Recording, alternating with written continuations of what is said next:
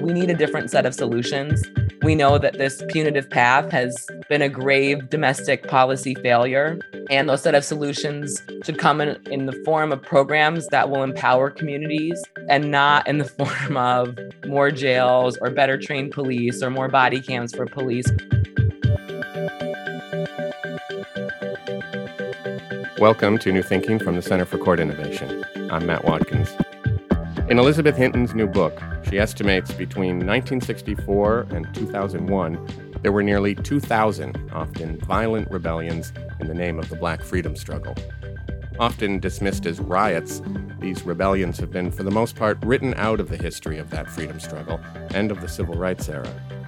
In America on Fire The Untold History of Police Violence and Black Rebellion Since the 1960s, Hinton, an historian at Yale, focuses on what she calls the crucible period of rebellion, from the assassination of MLK in 1968 to 1972. Forged in that crucible, Hinton says, was much of what we contend with today a turn toward punishment as the response to social problems, and police forces flooded with public money and able to ramp up the targeting and surveillance of poor communities of color. Hinton's argument places the roots of mass incarceration in the liberal 1960s to talk about that and about what people organizing today against police violence can learn from her work, I reached Elizabeth Hinton at her home as part of her virtual book tour. Thanks so much for being here. Congrats on the book. It's just it's just really a treat to get to talk to you. Thanks so much for having me, Matt. I'm super excited for this conversation.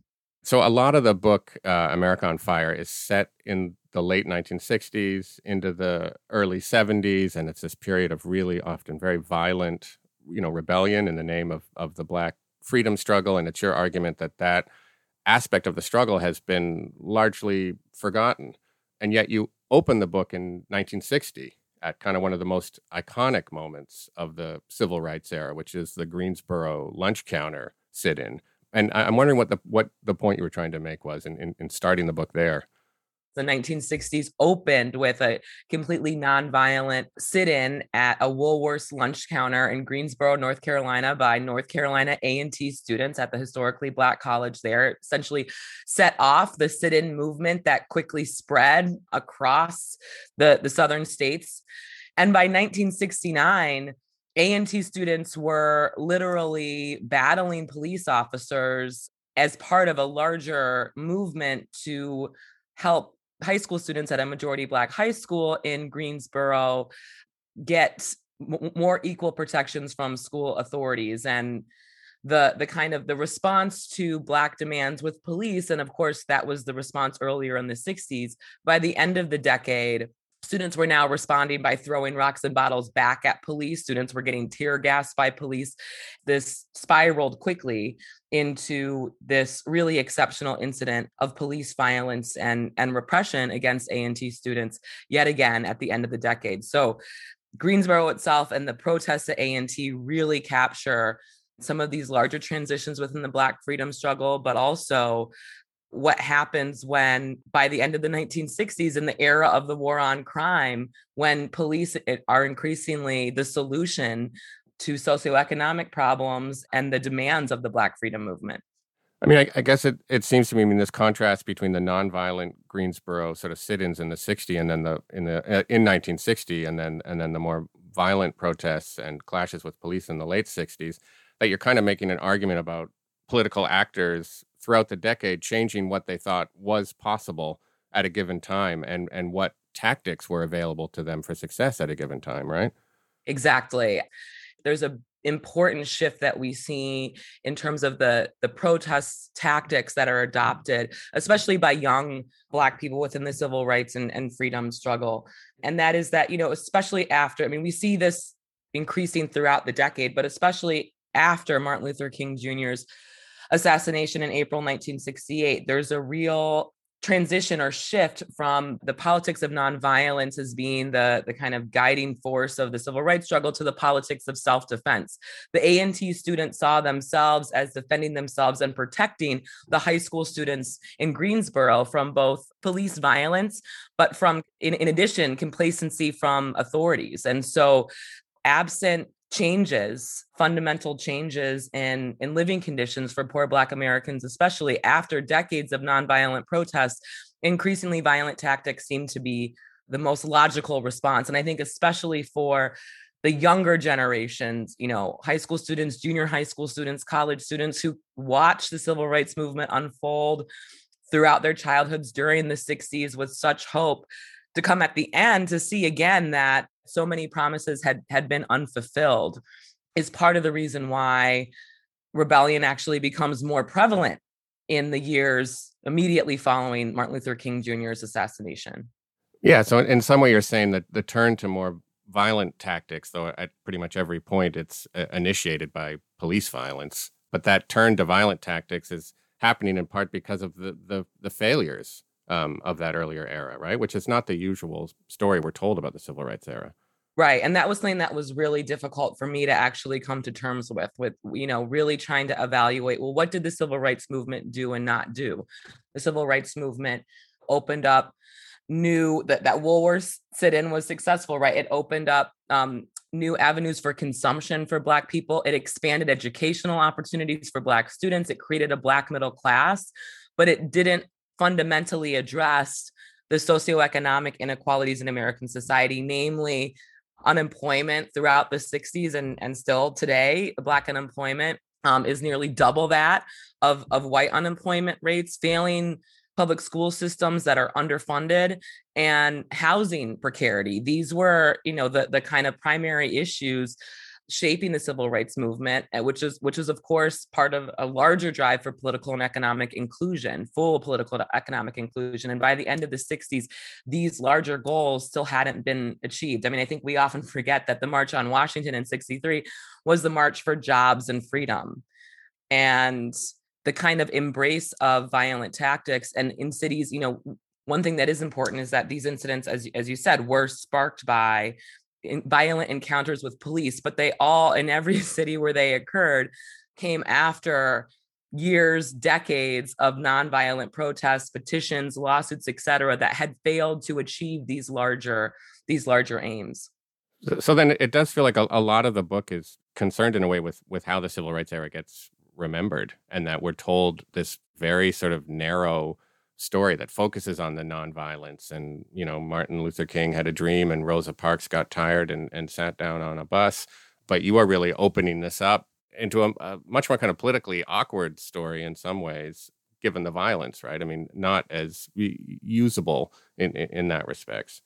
Yeah, I, I, I really appreciate that. It is it is a story of the shortcomings of the civil rights movement, but also what we've I think really failed to recognize the impact of the rise of the expansion of police of, of urban police forces and targeted low income communities of color and surveillance that's also unfolding over the decade um, certainly the second half of the of the 1960s and, and in many ways rebellion is a response to these major shifts in domestic policy where the federal government under the banner of the war on crime begins investing in police and prison and prisons and court systems for the first time in US history following Lyndon Johnson's declaration of the war on crime in 65 and so in many ways which is preceded of course as your first book makes the point it's preceded by the war on poverty which then sort of morphs into this war on crime right? Exactly exactly. And so that is the that is the backstory here. And so that the structural transformation does not come in the 60s in the form of employment programs and increased educational opportunities. It comes in an employment program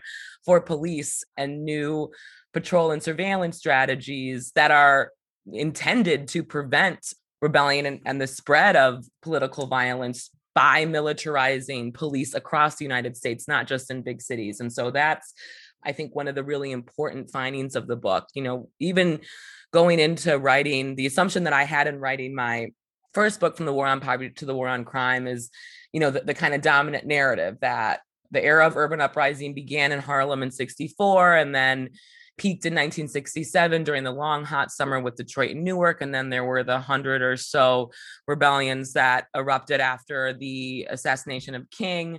Um, and then it kind of fizzled out.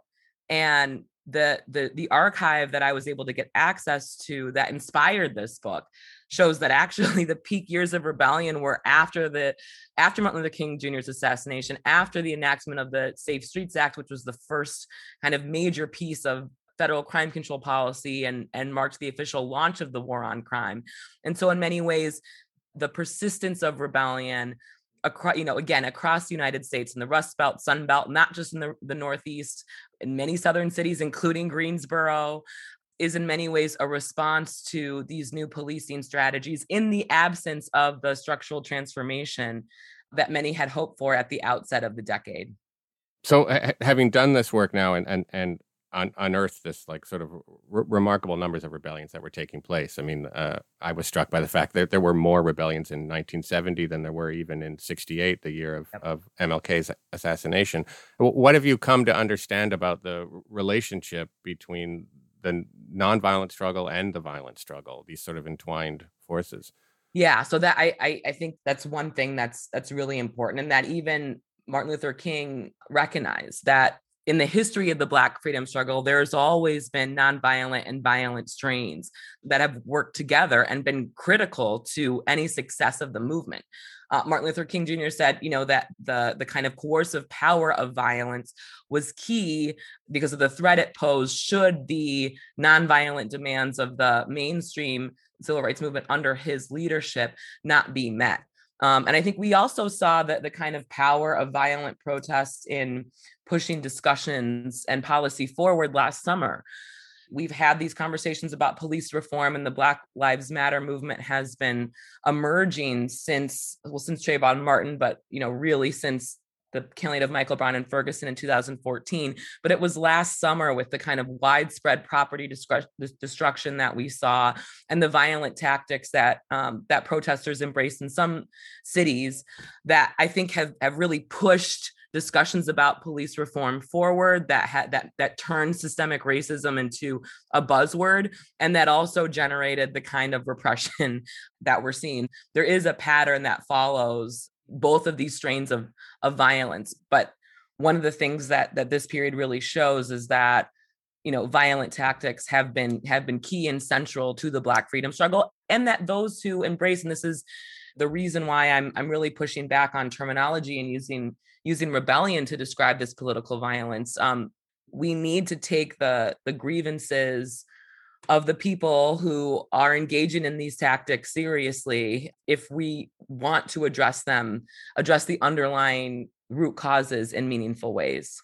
Right i mean it's very convenient to the power structure to call these riots um, and to say oh these are you know simply criminals or or even worse this even worse this is some pathology inherent to the black community, right? Because then you are depoliticizing these events that these are actors making structural demands in response to structural problems that, you know, we're speaking on Juneteenth, uh, uh, go back to 1619 for heaven's sake, right? Right, exactly. And in labeling this form of political violence as criminal, then the only solution becomes the police, which is exactly the precipitating force that people are rebelling against. And so we've been stuck in this policy cycle that when when these incidents happen, the response on, on the part of political and economic authorities is greater police penetration, the escalation of crime control programs and calls for law and order. And you know this is one of the big lessons of of both of my books that this strategy has been a failed one. And there there have been consistently you know opportunities where where alternatives were presented where a different path could have been taken. And yet you know the post civil rights urban domestic policy road has been one of punitiveness. So we've talked a little bit about the black violent rebellions but i was also really struck in the book by how much violence against black people was happening in the 60s and you know we're not just talking about law enforcement. I, I think there's a section in there where you're talking about uh, in a housing project that was being surrounded by whites at night just shooting in with gunfire. Yeah so so that was one of the things that was also surprising and difficult to wrestle with in writing the book just the persistence of white mob violence in Cairo, Illinois, and in York, Pennsylvania, two cities where the relationship between the, the white political establishment and white power gangs or vigilante mobs and law enforcement or police were particularly entangled and entwined led to really protracted and devastating violence. The Cairo example for me was the most kind of haunting and, and chilling So Cairo is a small town of about 4,000 some people by the late 60s, early 70s at the southernmost tip of Illinois, but literally below the, the Mason Dixon line and, and, resembling a small southern rural town. But the Black residents in Cairo, who were just under half the population, were essentially locked out of political and economic power and job opportunities in the city. This is also a moment, too, where the face of white supremacy has shifted from the the kind of the KKK mob to a genteel class of white supremacists who are deeply tied to political and economic power. And you know, throughout the 1960s, the black residents of Cairo had demand, you know, actually John Lewis went there. There were sit-ins as part of the growing sit-in movement in the early 60s to desegregate the school system and public institutions in, in Cairo and the swimming pool and the skating rink. And consistently, authorities in Cairo, you know, refused to do so and just simply closed the skating rink and this and the swimming pool down rather than actually integrate it. By the end of the decade, Black residents in Pyramid Courts, which was the segregated housing project where most of the the majority of black residents in Cairo lived was was essentially under siege by a white vigilante mob known as the White Hats. That was again a combination of political and economic elites, local businessmen, just district attorneys, police officers, and just ordinary run-of-the-mill white residents who would shoot into the housing project a couple times a month at least. And in response, and again, this is where the politics of self-defense really come in because the black residents there in, in, in Cairo didn't have protection from the police department. They didn't have the, you know, there were there was kind of like no legal resource. So they started shooting back. Of course, the media portrayed much of the struggle in Cairo as these like violent black snipers attacking white residents. But it was the young children in the in the Pyramid Courts housing project who had to sleep in bathtubs at night in order to keep them to protect themselves from from the random gunshots on the part of white vigilantes and police that would come into the project. At the same time, there was also a boycott launched by a coalition of civil rights groups in, in Cairo who said, We're not going to patronize these white businesses because there were no businesses in Cairo owned by Black people. We're not going to patronize white businesses so that you know the the store owners can buy bullets to shoot at us and you know this is where the, the story of Cairo is really a warning to us because rather than actually cede political and economic power to the black community the establishment decided to hold on to its white supremacist power structure. And as a result their businesses closed the economy of the, the town completely tanked their property values went down. Anybody and anyone who could leave cairo did. Their children certainly left and now Cairo's a majority black city, and it's seen by many as a ghost town. Racism killed Cairo, and it affects and hurts all of us. It doesn't benefit, in the end, white people either. Yeah, I mean, when, when you look at the violence in Cairo that black people were subjected to, and, and often in cahoots with law enforcement, I mean, that really, I think, instantiates your argument about what you call the, the cycle, right? Which is about how these rebe- rebellions start. And in in a pattern that I think we're familiar with up to the present day. And pretty much every case you found that it's actually police violence that begets the violent reaction. And again, that's part of the narrative that is not told so often, right? Right, exactly. And that's, I mean, to me, that's kind of obvious. But I think the assumption is that, and again, this goes to the links between Blackness, especially in criminality, that Black people, that especially poor young Black people, are the perpetrators and this you know reflects the the general pathological notions about black people poverty and crime. But the actual history of rebellions the way that they unfold show that forms of police violence are are what touch them off. And the the kind of lesson is that that this as you said begets community violence but it's of course tied to all of these other socioeconomic realities and systemic racism. I mean, police themselves are the kind of most tangible expression of systemic racism, which is why incidents of police violence end up setting off this political violence that is of course tied to a much larger set of of grievances right i mean i don't know if you say it explicitly explicitly in the book but it, it feels like maybe you're saying the, the police violence is the sort of short term trigger to these sort of long-term underlying causes, right? Exactly. Exactly. In part because police um again, you know, during during this critical period where social welfare programs are being disinvested from beginning as early as as 19 are being defunded i guess you could yeah say. yeah exactly are being defunded and police programs are being funded police become the frontline representatives of the state in targeted low income communities of color. I mean, especially when by the late 1960s, police officers are assuming many of the functions of the previous war on poverty programs, where social workers were once you know providing after school programs for kids in Detroit and in York, Pennsylvania. Now police officers are offering recreational programs after school. And so if police who are who are not there to serve and protect you but are there you know their purpose is in low income communities of color is to find criminals and potential criminals arrest them and then remove them from the community. Um, that sets up an antagonistic relationship not only between residents and officers but between residents and, and state institutions in general. Yeah I mean this seems like an important part of the context of the book and, and why you you argue you know in your first book that you know the, the roots of mass incarceration are it's it's not so much Reagan in the 80s and the war on drugs it's it's LBJ and the war on poverty in the 1960s is that as the war on poverty morphs into the war on crime law enforcement is just literally flooded with just a huge amount of federal money and uh, resources um, and then you've got the effect of Vietnam as well, and that kind of uh, hardware uh, showing up, and and that is also precipitating a lot of this violence, right? And the constant surveillance from police, right? And that's why the fact that you know the peak of rebellion occurs following the enactment of the Safe Streets Act is so important. When these when these new federal grants and again, that's in '68, right? The that's in '68. Johnson signs signs legislation into law in June 1968 what you know in addition to requiring states to make crime control a priority and also in, incentivizing or, or uh, shaping priorities at the state and local level by saying you know if, if federal grants are coming in the form of crime control at a rate that's far outpacing community action um, and economic opportunity then states are going to start to change their their own policies to get that new federal money. And so this is also why we begin to see rebellion spreading out into smaller communities like York and like Cairo because the early recipients of these new federal crime control programs tended to be larger cities.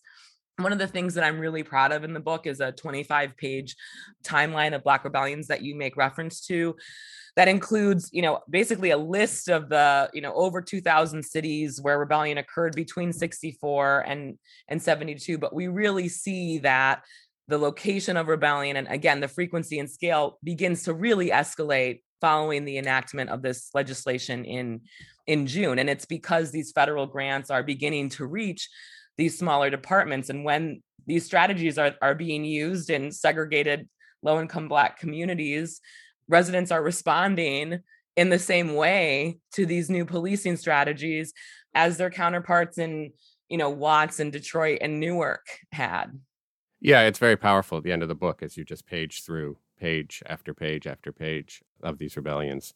So also in 68 you have uh, the Kerner Commission.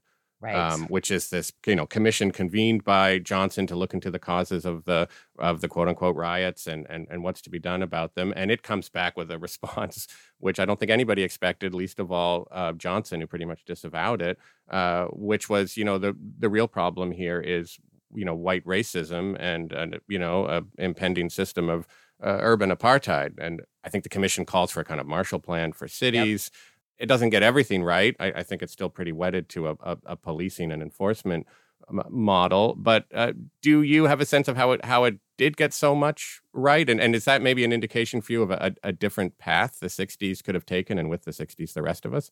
Yeah, I mean the the Kerner Commission is a is a real missed opportunity because it basically recognized that if the federal government was serious about addressing the root causes of the violence and fostering racial equality, you know, really addressing racial discrimination in a meaningful way, which was something that the Johnson administration had pledged to do, then you know a major structural transformation was needed that went beyond the war on poverty. I mean, I think this is another kind of myth about the 60s is that you know the war on poverty was this like majorly huge program and was was rooted in structural reform and you know the, the war on poverty was you know did not go far enough to address inequality in part because of the assumptions about black pathology that steered the development of the war on poverty program. So instead you know the idea was that the root cause of black poverty was black behavior black pathology influenced by people like daniel patrick moynihan. And by you know the end of the 60s the end of the johnson administration the kerner commission recognized that, that this hadn't worked that the federal government needed to go further and needed to invest resources in communities needed to support a major job creation program which i think would have completely changed the kind of racial stratification and inequalities that we see in the US today. A job creation program by mobilizing the public and private sector and completely, you know, beyond remedial education, putting the resources into urban public schools to bring them up to par with suburban schools. You know, you, you have to wonder where the US would be today had that structural transformation come to bear. Uh, the, the recommendations of the Kerner Commission that did end up getting implemented were the ones that reinforced uh, another one of Johnson's task forces, which was much more proved to be much more influential, but that we don't talk about, which is the Crime Commission, which worked for years to essentially develop a blueprint for the modernization of American law enforcement that became the Safe Streets Act. And even, the, you know, when the Kerner Commission emphasized things like things that we're talking about today in terms of police reform, you know, they said maybe we don't need to have police with with guns respond to every call. Maybe we you know maybe we need to bring in social workers and really critiquing some of the heavy-handed tactics that were increasingly be, being embraced. Those aspects those softer forms of the kerner commission's recommendations were rejected but where they in the moments where they called for more patrol and surveillance in low income communities echoing the recommendations of the crime commission those were embraced. And of course, I think it's it's important to note that you know you can't separate the Kerner Commission's policing recommendations again from the larger structural interventions it was calling for along alongside them. So, if we want to turn to the present day, because I don't think you wrote this book just to tell a certain history, you also wrote this book, I think, with an eye on the present and about the importance of resistance and, and of organizing. I mean, I take it you were putting the finishing touches on this book in the midst of, you know, what was possibly the largest protest movement in US history, you know, in response to the murder of black people by police. I mean, is there one thing you, you would hope that a present day organizer could take from your book? well one you know understanding the the kind of larger history of these protests that they didn't start with michael brown or or with george floyd that it has a has a much longer history and that it's an outgrowth of of sets of decisions made by by policymakers i think is really important. And in recognizing that history and this is an outgrowth of, of a set of decisions then we can think about how those decisions might be undone. But i think if we want to get out of this cycle then and this is why the kerner commission's recommendations are so important then we have to look beyond the police. And i think this is what defund is really about. It's saying that you know we need a different set of solutions we know that this punitive path has been a grave domestic policy failure, and those set of solutions should come in, in the form of programs that will empower communities and that will invest resources into communities and not in the form of more jails or better trained police or more body cams for police, but in the form of robust educational programs, college scholarships, uh, early childhood education programs, job creation programs, for vulnerable youth um, just an entirely different set of policies and that's that is the only winning solution. Yeah i mean the the punitive focus which is always the response to everything whether it's the violent rebellions in the period you were writing about or more present day ones or right now with the spike in gun violence that's taking place across the country the answer is always more punishment more police. Even though as you say i mean that's just a, it's a very documented policy failure I mean, what's happening right now is a kind of condemnation of the status quo, and yet we just get the same answer again and again. I mean, it almost feels like whether it succeeds or not is is not even the point for those people preaching it. Yep, exactly. this harkens back to again that resistance on the part of the Johnson administration and others to really investing the resources and enacting the policies that will fundamentally disrupt the racial hierarchies that have defined this country historically. I mean, I, I also go back as critical as I am about some of the aspects of the Great Society. I mean, I think some of the, the, the promising policy solutions we can also find in the war on poverty, the community action programs that really only functioned as a kind of direct channel from the federal government to autonomous grassroots programs from 1964 to 1965 under the principle of maximum feasible participation, I think is a policy precedent worth returning to. So, like the federal government granted police departments you know tens of millions of dollars to expand their forces and for new technologies the federal government in that first year of the war on poverty also granted local organizations millions of dollars directly to address the needs of their communities. The idea steering the early war on poverty programs was that that poor people, community members have a much better sense of how to address the problem of poverty than a group of outsiders. Mm-hmm. And increasingly as as local officials and others resented the ceding of power to the people. Uh, these community action programs increasingly came under administrative, local administrative, municipal oversight, and then law enforcement um, participation. And so I think that principle though is what we need to we need today. I think the federal government does have a role here just as they did in fashioning the the kind of mass incarceration society that that we currently live in. And and the first step is is funding community groups who are providing i think the most promising and innovative approaches to public safety you know one of the one of the big tasks before us is redefining public safety and and what kind of programs public safety could mean and should and, and should mean. It's community groups who are either self-funded or funded by whatever grants they can get their hands on are helping and assisting crime survivors. They're conducting harm reduction and, and, and violence intervention programs with people who are susceptible to gun violence, and they're proving to have really uh, significant results. And again, these are approaches to public safety that go beyond the police. And so I think that is the future. That should be the future. And, you know, in order for it to really work, there's an important role for public funds and particularly the federal government to play. Yeah, I mean, when we talk about the role of the of, of the federal government, have you been heartened at all by some of what Biden has been doing, or at least saying? I mean, when it comes to you know racial justice and racial equity and addressing the economy uh, structurally and, and inequality. I mean, it has it's been a more notable shift than I think people were anticipating. Yes, yeah, definitely more than I anticipated. And you know, we haven't heard a president address the problem or recognize the problem of racial discrimination since Kennedy and you know also Johnson.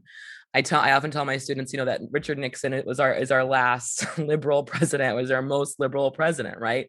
And now, um, you know, of course, it remains to be seen, but at least it seems like now we're back to more of a Johnson model and and back to a an administration that wants to address racial inequality. And of course, the I mean, the representation and within the Biden administration is wonderful to see. But then the question is again, you know, whether we're going to be stuck in this reform trap with a lot of good rhetoric. I mean, the response so far to police violence have has been pattern or practice investigations by the Department of Justice, which is, you know, has been since 1994 crime bill, kind of the only federal check on systemic racism within police departments, but also police violence. And and the, the Justice Department announced two investigations following the conviction of Derek Chauvin in April, one in Minneapolis and one in Louisville, where Breonna Taylor was killed by a plainclothes police force um, a couple months before George Floyd was.